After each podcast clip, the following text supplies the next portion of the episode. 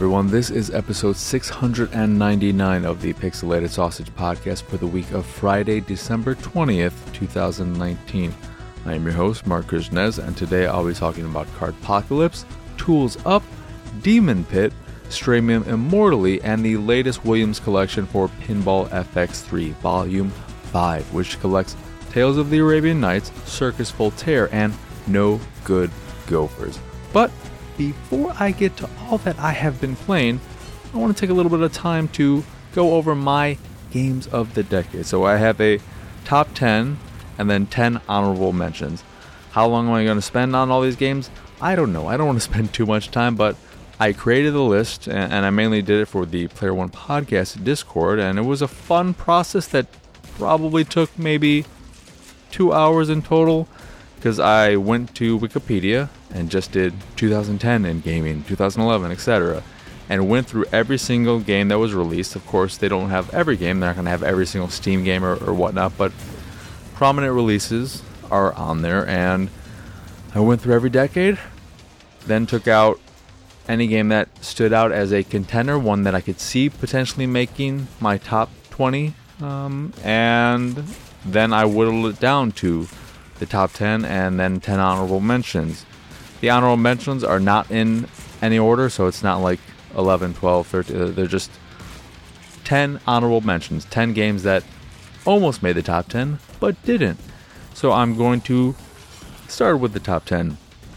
So we have Yakuza 0, which I played early this year for the first time and it was my first time with Yakuza since the very first game on PS2, and I adored it. I think that the gameplay can get pretty repetitive, and after a while, you'll want to avoid fights. Uh, even though they can be fun and silly, they just kind of become really tedious and get in the way of getting to a new mission or, or story bit.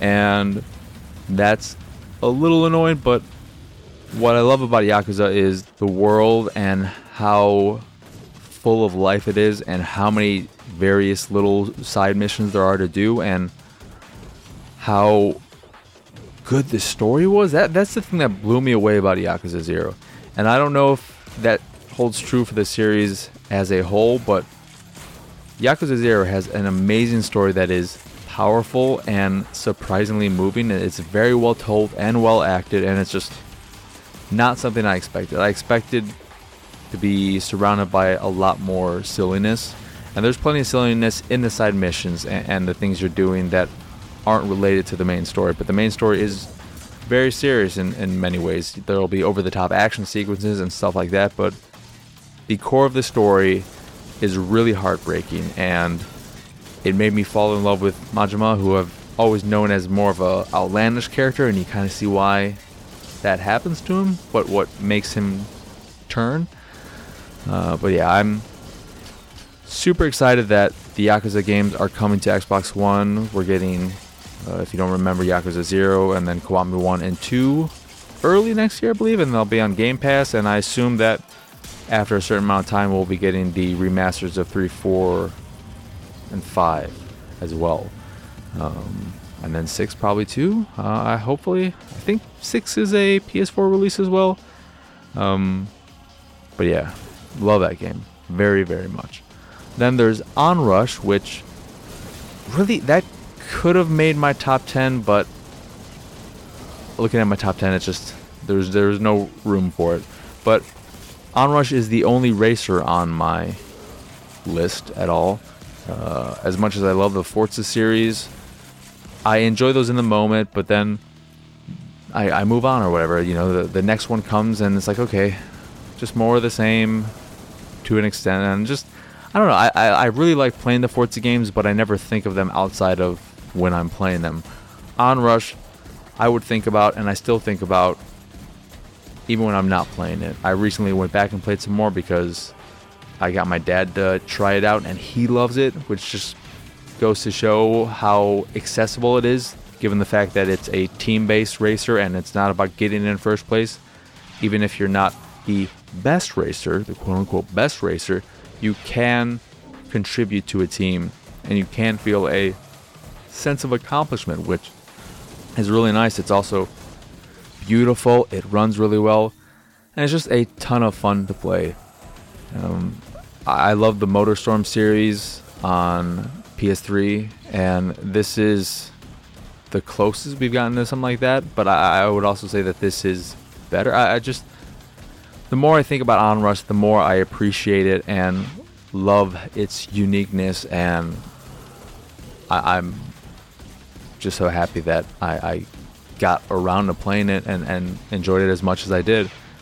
Then there's N++, which is probably my favorite platforming series. I love the N series. I loved N Plus on Xbox Live Arcade, and I love N Plus Plus on all the platforms it's on. I have it for PS4, Xbox One, PC. I don't think I have it for Switch, but I just there's not much to say about the N series.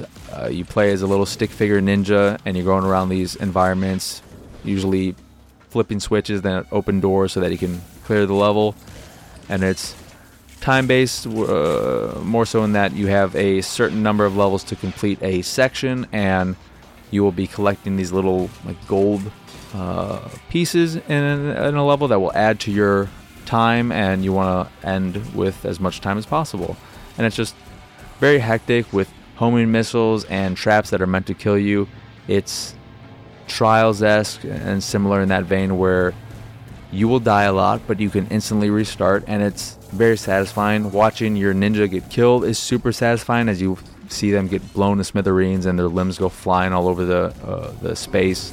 It's just very fun, and I love the feel of the jump and, and the general platforming. It's very uh, focused on momentum.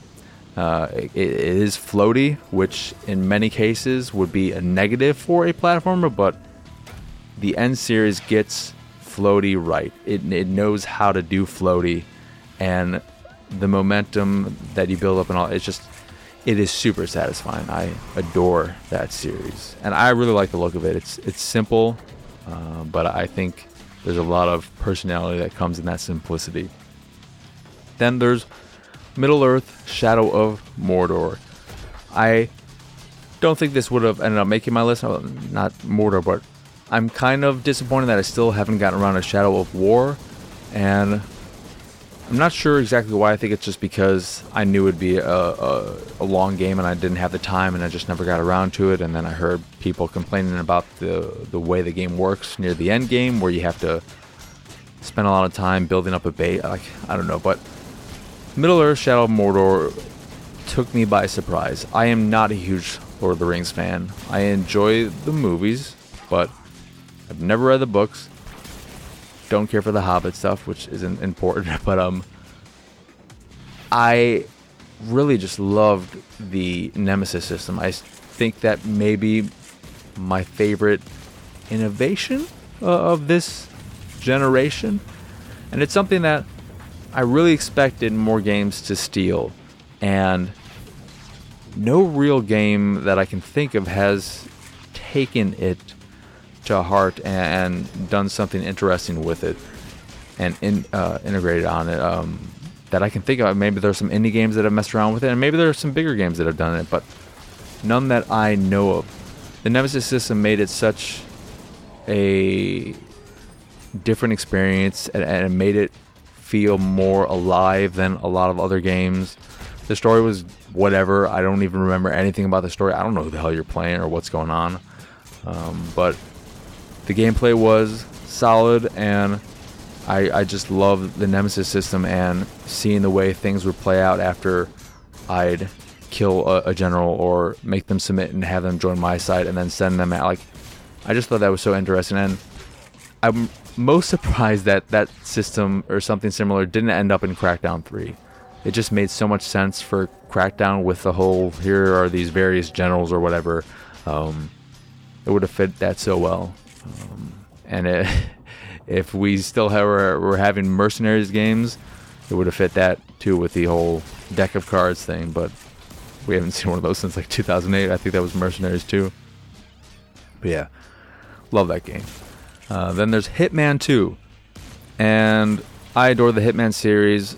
I thought the first season of Hitman was really good, and then Hitman 2 just made it better and allowed you to uh, add your the, the, the levels from Hitman, so it's it's better from top to bottom. And there's literally no reason to play the original Hitman anymore because you have all the levels and you have new mechanics and looks real good. Um, it's just like I, I don't know what to say about Hitman. It, it's a it's a game that I love in that it's really uh, focused on exploration, experimentation, and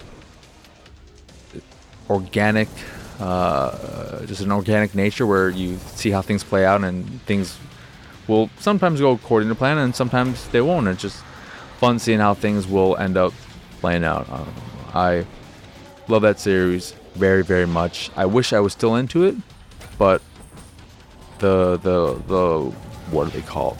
They're not human targets. The the things that they have every like month or so. I the elusive targets. I like those a lot, but I never. I guess I, I would have to follow them on Twitter to know when they're happening. And once I missed one of them, and wasn't able to get it, I was just like, okay, I'm out. I'm always going to see when I look at the list of elusive targets, oh, I, I didn't get around to this one. And then I was just like, I'm done. Like that, that is something that happens with me at least, and I think other people in a lot of these type of games where there's a schedule of things happening and uh, you, you do it every week or whatever, or however often it happens. You always do it. And then if you miss one, then that whole rhythm is broken, and you're like, okay, I'm free. I'm free of this thing that I felt like I had to keep doing. So after that happened, I just kind of fell off. But I, I still really love that game. Then there's Resident Evil 2 Remake. I fell in love with the Resident Evil series this year, starting with the remake of Resident Evil, which I adore, and I I still go back and forth. I'm not sure which I like more because Resident Evil, the the remake, uh, remaster, whatever, uh, is much more traditional. You know, they don't change the formula that much, whereas Resident Evil 2 uh, really changes the way it feels significantly. But I, I, played through the game twice, and despite that, I still think about it, even though there are other games that I need to play, about playing through it again. And that, that's in part because it is a relatively short campaign, especially when you know where you need to go and all that. You can get through it in under four hours. Uh, I think there are people who uh, those who really know it can get under or around two hours probably. Um, but I, I, love that game. It's gorgeous. It's one of the best looking games I've played ever, and I enjoyed the story uh, as campy and as dumb as it is. And I guess people who play the original and really liked it were annoyed by the Leon Ada kiss. I didn't have a problem with it, but uh, I didn't have any history with the, the game to be like, oh, why are you doing this? Um, but I I love that game. Then there's Titanfall 2, which really surprised me even though I heard great things about the single player campaign. The campaign is fantastic.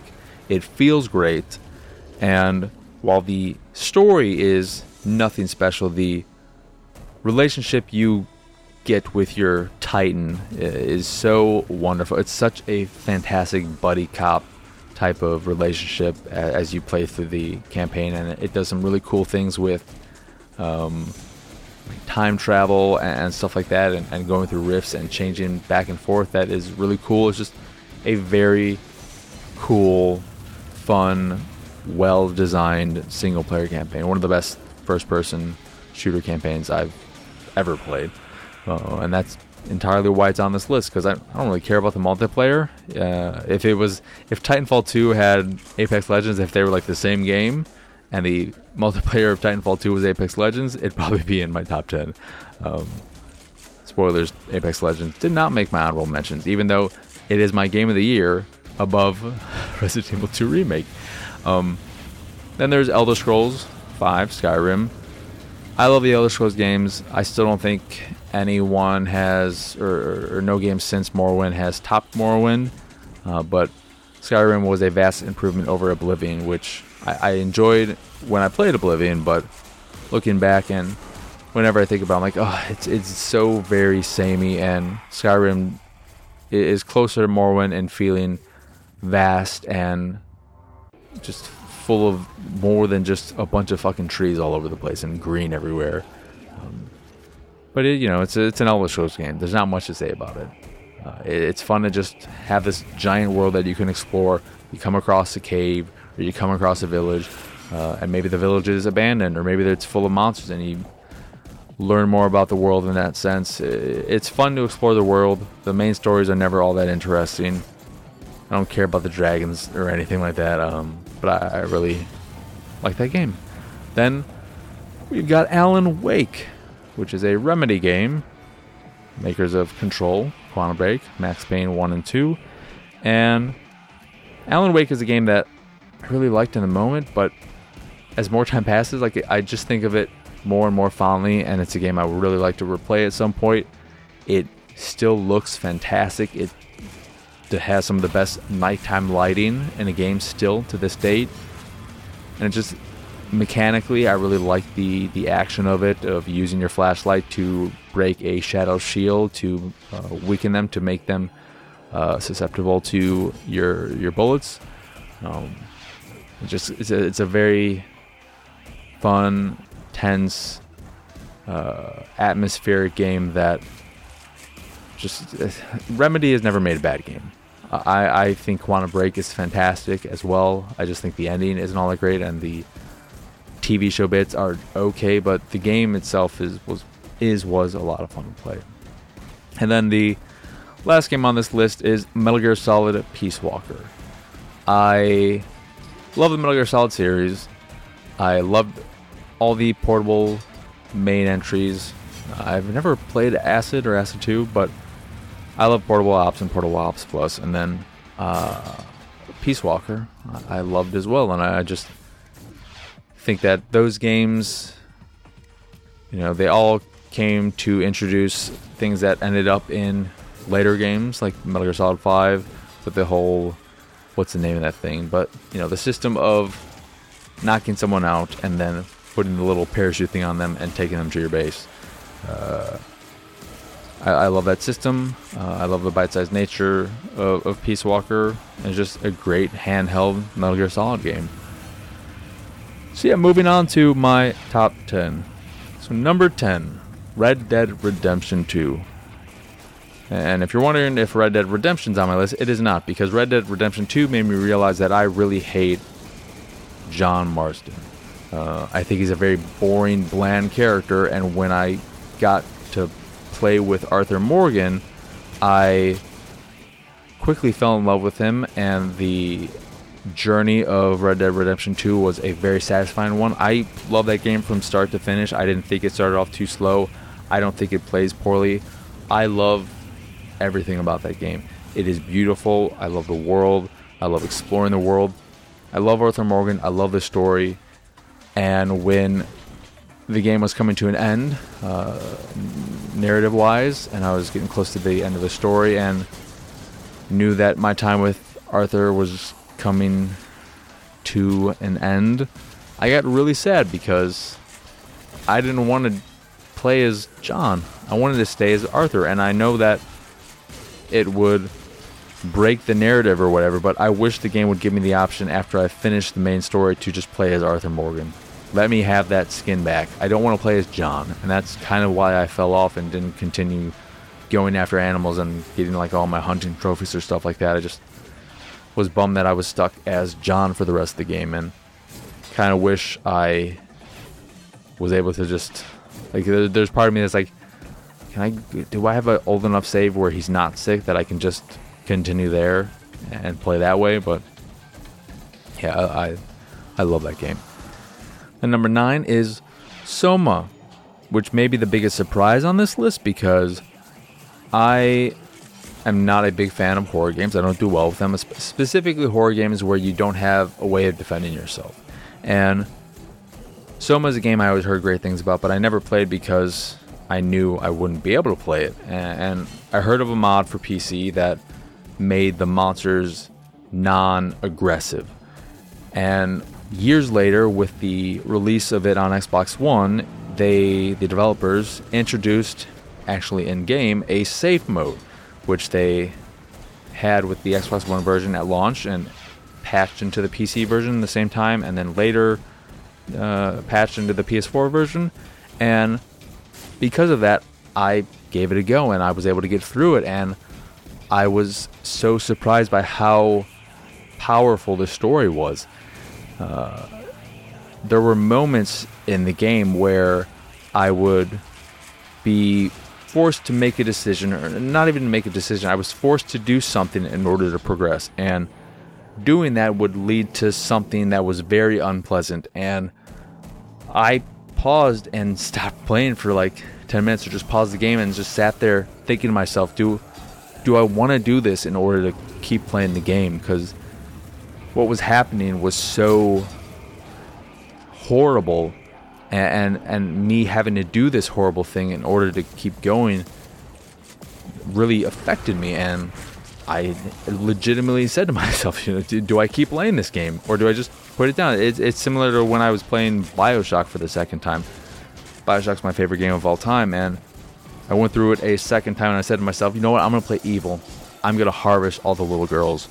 And when I got to the first one and turned into a slug, I'm like, oh, I felt so icky and gross that I immediately turned off the 360, my 360, ejected the disc, and I've never gone back to Bioshock since. Uh, so that uh, goes to show how hard it is for me to do bad things in games. So being forced to do some not so great things was really hard, but I pushed through because I wanted to see where the story was going and learn more about this world. It was, it's a very, very well told uh, story and uses the medium of games very well. Then I'm gonna lump, lump number eight, number seven together because they're from the same series.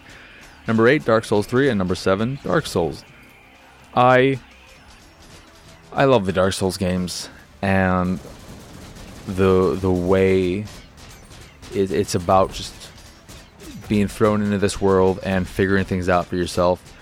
Um, I think there are a lot of games that try to do this and they don't pull it off, and I, I can't even say off the top of my head uh, what exactly it is about the Soul series that makes it work so well, not giving you a lot of information. Because I, I've complained about other games in the past where it's just like I wish it would tell me same. Even like in the latest Attack the Backlog on Onimusha, it not telling me about some controls, but that, that's more mechanics wise. Um, but yeah, I, I, love the worlds that they create. I, I don't love the controls. I, I have grown used to them, accustomed to using the bumper and triggers for attacking, but I still prefer, if possible, using the face buttons for that.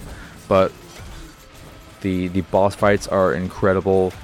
The world, like Dark Souls, is above Dark Souls 3 because while I've probably put more time into Dark Souls 3, Dark Souls 1, I would love to revisit it and, and play through the remaster.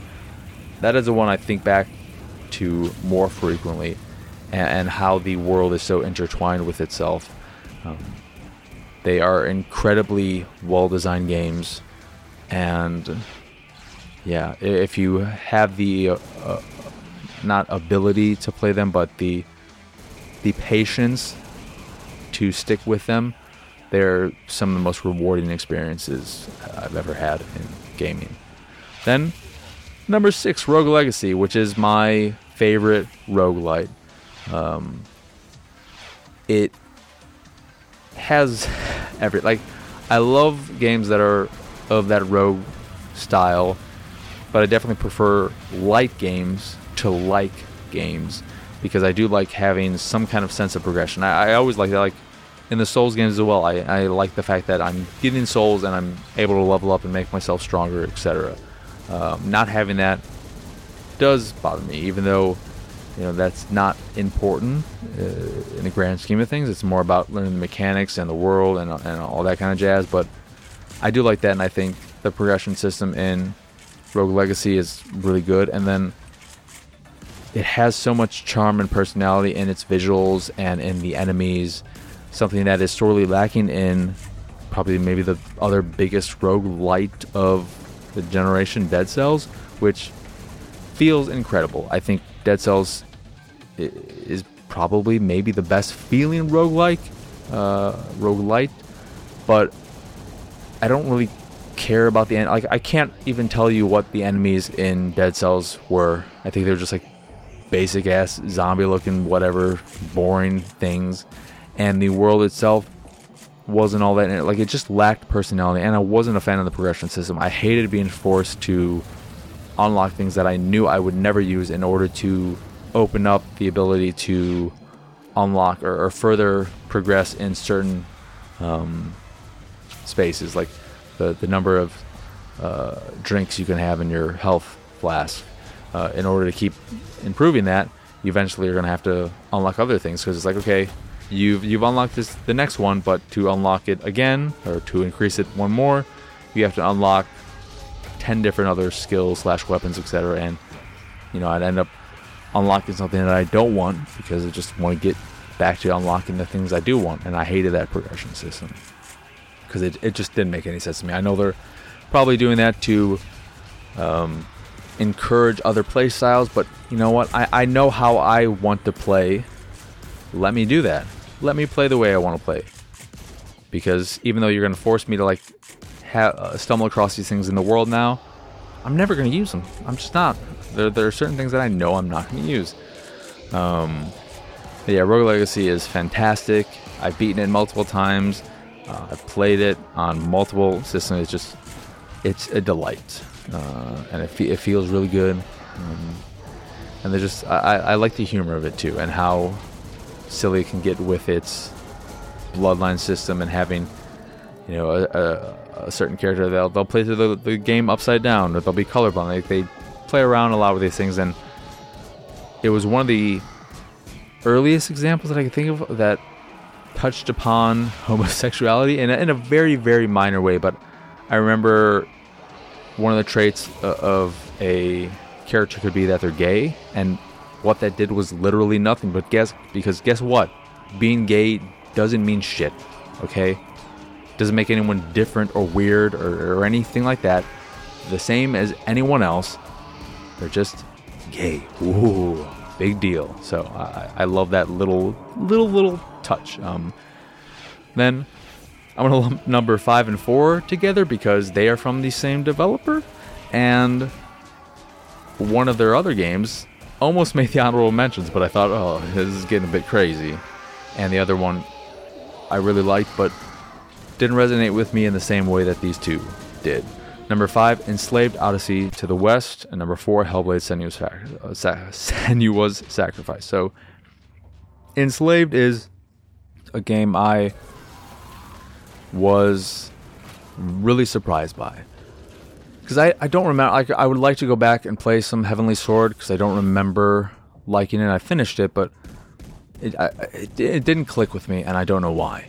But Enslaved, just it, it's it got me. It got me good. I remember it finally in part two because it was one of the games I talked about on the first episode of Pixelated Radio, uh, the rebooted podcast that me and Rob did uh, which is no longer a podcast anymore. But I remember the whole tension between a man and a woman. Just the thing is, like the combat feels really good. I, I like the climbing and the the climbing and traversal, which is very, um, it, it's like, um, just like point based or whatever. Uh, you, you don't have free climbing, so you're not going to end up falling off of things. Really, it's just like okay, you jump to this. Like it's very simple, straightforward, linear climbing, but it, it feels pretty good. But I was taken aback by the story and how invested I got into these characters' lives and their story. Uh, so much so that at a point in the game, you are, or you learn, it's not that you learn the ability, but you eventually will get to a point where you can carry Trip around. You play as Monkey, and you can carry around to take your past obstacles and stuff like that. And the second I was given the ability to carry around, anytime that I could carry her, if I wasn't engaged in combat or something, I was carrying her because I just felt this strong bond between me and her, me as Monkey and, and her, and this strong sense to protect her. So I, I always wanted to hold on to her and make sure that she was safe. And I still like I, I can remember and fake the or like if I if this was video, I could stand up and do the idle animation of how he's holding her, and I just Like the, it, it's crazy that a game would have a mechanic like that where you can hold the other character and you choose to do it even when you don't have to because of that. And yeah, I just I love that game. And then Hellblade is one of the most unique experiences I've ever had in gaming. Uh, it, it's a game you really do need to play with a headset. It's powerful. I love the combat. I know a lot of people like, you know, it's got this great story and, you know, really deals with mental illness in, in, a, in a good way. Um, but, you know, the, the combat's not there. I think the combat is fantastic. Um, and I, I, I, it's a beautiful game. I love it. I'm so excited for Senua Saga Hellblade 2. And yeah, I don't I don't really want to say much about it because I think, you know, you should play it and experience it for yourself because it's fantastic. And I'm kind of getting tired of talking about these these games. Uh, I want to wrap this episode up. Um, number three, Metal Gear Solid 5: The Phantom Pain. I am a huge Metal Gear Solid fan. I, have said in prior episodes, it is my favorite franchise, uh, my favorite series in gaming. I, I adore all of them but four. Though I would, you know, Konami just needs to re-release four on current consoles and bring it to Xbox. You know, that'd be nice too. And I will replay it and see if my opinions have changed because I, I remember just being really annoyed by the game. The fourth chapter uh, was way too pandering for me. Uh, it, it, bugged me then. I hated the third chapter, which was just this like hour and a half long uh, follow mission, and then the fifth with the stupid crawling uh, section where you have to mash a button, and fucking I hate doing that. I hate mashing buttons, and then the fight, which was whatever, but like everything that came before that made it so that the fight would in no way please me. Um, but Metal Gear Solid Five has probably the weakest story of any mainline uh, Metal Gear game but it is by far the most fun to play. I adore that game so much because it, it's not only the most fun Metal Gear Solid game, uh, I think it's one of the most fun games, period. I had such a blast with that. Uh, I love being able to call in the chopper and have it blast in some stupid song that I love. And I got really into, for a few months, the whole invasion system of being able to invade someone else's base and, and steal their goods and stuff. And I found a, a, like a, I don't know if I found a way of breaking the system or if I was just really good at it, but I was able to successfully invade someone's base all the time. It just, uh, it was a very satisfying loop, and I love the worlds of um, the Phantom Pain of Metal Gear Solid 5, the two different worlds, Africa and I forget the other one, uh, the the first one, but yeah, I, I I love that game. It's just so much fun. It's a game that I still pop back into just to mess around in. It's a great sandbox little playground. Then number two is To the Moon. This is a game that, if I'm just stepping back and looking at it as a game, don't love it that much. I think the things you do uh, in terms of playing aren't all that special. Uh, there are like some bits at the end that I really didn't care for. But why it's so high and why it's so moving to me is that I like the story hit me so hard and resonated with me so much. And the way the music was intertwined with the story and the music like it is by far my favorite music in any game ever. It, it, that will never change. The music to me is probably what puts this game as high as it is because if I ever were to get married, um, I would want to dance. I want my, my, first dance to be to a song from To the Moon. If I ever had kids, if I had a daughter and gave her away, it's such a weird thing that that terminology and everything. But if I ever had that thing and, and had my la- not my last dance, I'm not dying or anything, but you know, had the the father daughter dance, even though I would be like, I'm not your father, I'm your parent, your parent daughter dance. Uh, I would want to dance to it to the moon song. Uh, that's how much the game and the music means to me that I would want to use it in such a significant part of my life. Um, it, it's just it's an incredible experience. Something I can't recommend highly enough. I can't wait for the Switch version to come out because it's going to open up that game for so many more people. I hope they bring Finding Paradise to Switch as well. I hope that I hope they bring To the Moon to more than just a Switch. I hope they are like, okay, we've done this work. Let's bring it to Xbox One and PS4 and, and all that as well because it's just it's a very fantastic story with unbelievable music. The music, I, I can't stress that enough. The music is unbelievable. And then number one is Into the Breach, the game that really took me by surprise. I I'm not a huge strategy person, but Into the Breach got me. It is by far my favorite strategy game. I think it is the best strategy game ever made. Uh, I think it is infinitely playable. I love the look of it.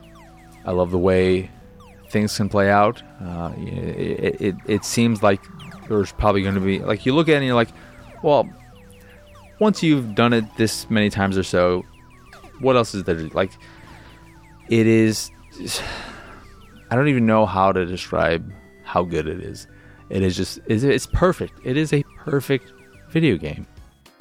I like. I can literally think of nothing to complain about the game. Uh, if you find it challenging, you put it down easy. That's fine. I mean, if you find easy challenging, then I I don't know what to say because I think I think easy is incredibly easy. Um, I don't know if I've ever lost on easy. Um, but I into the breach on Switch. It's it's including Game Pass on PC. No achievements though, which is kind of a bummer.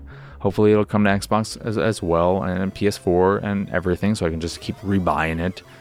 But I put over 100 hours into it on PC. Then I got on Switch and put over 100 hours into it on Switch and I I just I love love love that game so very very much.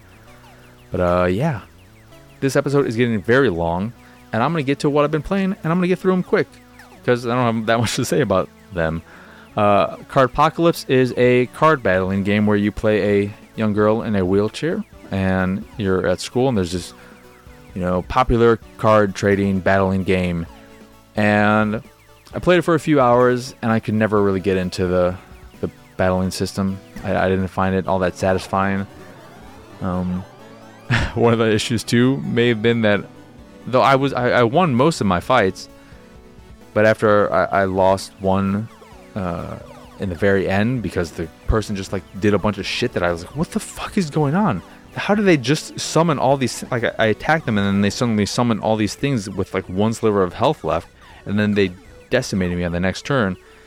And I, I, also found out that I was playing on the hardest difficulty. I mean, there, there's two difficulties: story mode and like challenge mode. And I was like, "What? I thought I put it on story mode." But the the battling system, where you'll have certain heroes and then various uh, cards. You'll have defender cards, which you put out. They will basically be a, a tank that will take the damage of attacks before uh, any other card. So you put them out there to protect your other cards. Uh, when you play a card on a turn, you can't use it until the next turn. So you have to keep that in mind and, and make sure you don't play something that will end up getting destroyed before you're able to use it, or play some defender cards that will be able to take that beating. Um, some cards can be played immediately. You have like little mutators that will go into effect when uh, their requirements are met. So there's one that uh, if a card of five points or whatever is played, then they'll get their attack uh, doubled. It's it's a pretty basic ass card battling game. It just it wasn't doing anything to grab me. Um, the the story was like whatever. I don't I don't care about this. Um, so yeah, it, it, it, it's fine, but of the card battling games I've played, it just the the the card battling aspect of it wasn't doing much for me. Then Tools Up is a couch co-op game in the same vein as like Overcooked, but instead of cooking and all that, you're playing a couple of handyman or handy women who go to houses and paint walls, lay carpet, and, and other such stuff. And it gets progressively more and more complicated. So initially, like the first level, you just have to paint a few walls. Then you'll be laying carpet. Then you'll have to prime some walls first before you paint them. You'll have to remove wallpaper from walls uh, before you paint them. You'll have to remove floor and you'll have to cement the floor and you'll have to do a lot more things. You'll have to mop up and clean up and, and it's it's okay, but what my biggest problem like I think it, when playing co-op, it's it's a much more manageable game than say Overcooked because instead of having like a bunch of orders that you have to deal with, you just have a base time limit to get everything done to to do all the renovations, and it's pretty easy and manageable with another person to be like, okay, I'm gonna go in this room and paint these walls. You go in this room and prepare the floor, remove the carpeting for when we get the carpet from the delivery man, and you know it, it's very easy to manage these things with another person um, so that's nice. But like these games, there's no satisfying single player campaign. You can play the campaign single uh, by yourself, but you know, as it does get progressively more and more complicated and, and, and requires more uh, stuff for you to do, it becomes very not not so much hectic, but it's just like okay, there's I, I won't be able to manage all this. Um, but the thing is, it just lacks personality. Like, there's just there's something missing from it where I think in Overcooked things can get like really hectic and crazy and out of control, and it, and because of that, it, it, ends up being funny and fun in, in its weird way. But with tools up, there's not a lot of humor. Like you can slip and fall if there's a spill and you don't clean it up. But outside of that, it, it feels way more just tedious than tense in the same sense. You know, I mean, these games are all kind of tedious and, in, in, by nature, but Tools Up just feels mostly tedious over anything else. Um, Demon Pit is a first, a fast-paced first-person shooter that throws you into an arena that you might call Pit, and then you fight a bunch of enemies that you might call demons and it's a, a wave based shooter where you're taking on enemies and wave after wave they're getting uh, not not they're not getting more difficult, but they'll throw in enemies that are that are stronger. Um, they'll throw in more enemies, and it's okay. But a game that I've, I've played all these games on Xbox One, and, and these type of first person shooters are definitely the few that I would prefer playing with mouse and keyboard because of the precision and, and quickness of them that I, I, I feel like I need. Um, I've managed to make it to wave 15, which put me at number two on the leaderboards. The game's not out yet; it comes out on the 24th. But amongst people with codes out there, I am number two. Um, but after getting to wave 15, I feel like I've already hit the ceiling of where I can get in the console version. Uh, in part because I think while the majority of the enemies are fine to deal with and easy like the one the thing before I get to the enemy issue is that the thing that makes it stand out to some extent and, and feels pretty good to maneuver around this world is that you have a grappling hook and, and these various points spread across the arena that is changing the, the arena will change as well between waves so that sometimes the floor uh, in certain parts will fall through and, and be filled with lava and so you have to uh, avoid all these newfound obstacles and stuff like that. And traps will be set in place where like a rotating laser grid of damaging lasers, um, which I like. I really like the grappling system. But while I think most of the enemies are fine and add challenge and, and give you reasons to move around the space a lot, there are these basic ass enemies that just stay in one place and shoot at you and what annoys me about them is that they take so much like they are very bullet spongy. I feel like they take 20 plus bullets from a pistol or a machine gun in order to die and that is where I most want a mouse so that I can be super accurate with them while also being on the move. But even when I'm on the move, I feel like at times I'm getting shot and I'm like, do you just have like homing bullets? Like how where are you shooting me? How are you shooting me when I'm constantly moving? Um, And then I would get to points where I'm like, okay, well you're gonna you're gonna hit me whether I'm moving or not, so I'm just gonna get right up in your face and shoot your face until you're dead and just take the the damage because they don't do a lot of damage with their bolts, but they're just really annoying. And I imagine like I, I'm almost 100% sure that if those enemies in particular were removed from the game that I would have a much better time with it but the problem is that because of them and dealing with them I just feel like I've hit this ceiling and I'm like like cuz so often in the levels when they're in them I will take out every other enemy and then I'll just have to deal with them and then I end up wasting all my ammunition just trying to get rid of them because the pistol is just going to be waste like the, the, the speed the, at which the pistol fires and all that and and its damage just kind of like if I'm left with just a pistol then I'm going to take damage like it's just it's a bummer that those enemies are in there because I just feel like they take away from the experience. Then Straimium Immortaly is a 2 2D uh, shooter where you play a little like blue guy and you go into these little spaces shooting enemies and i'm not i, I don't like it. Uh, i don't really like the look of it.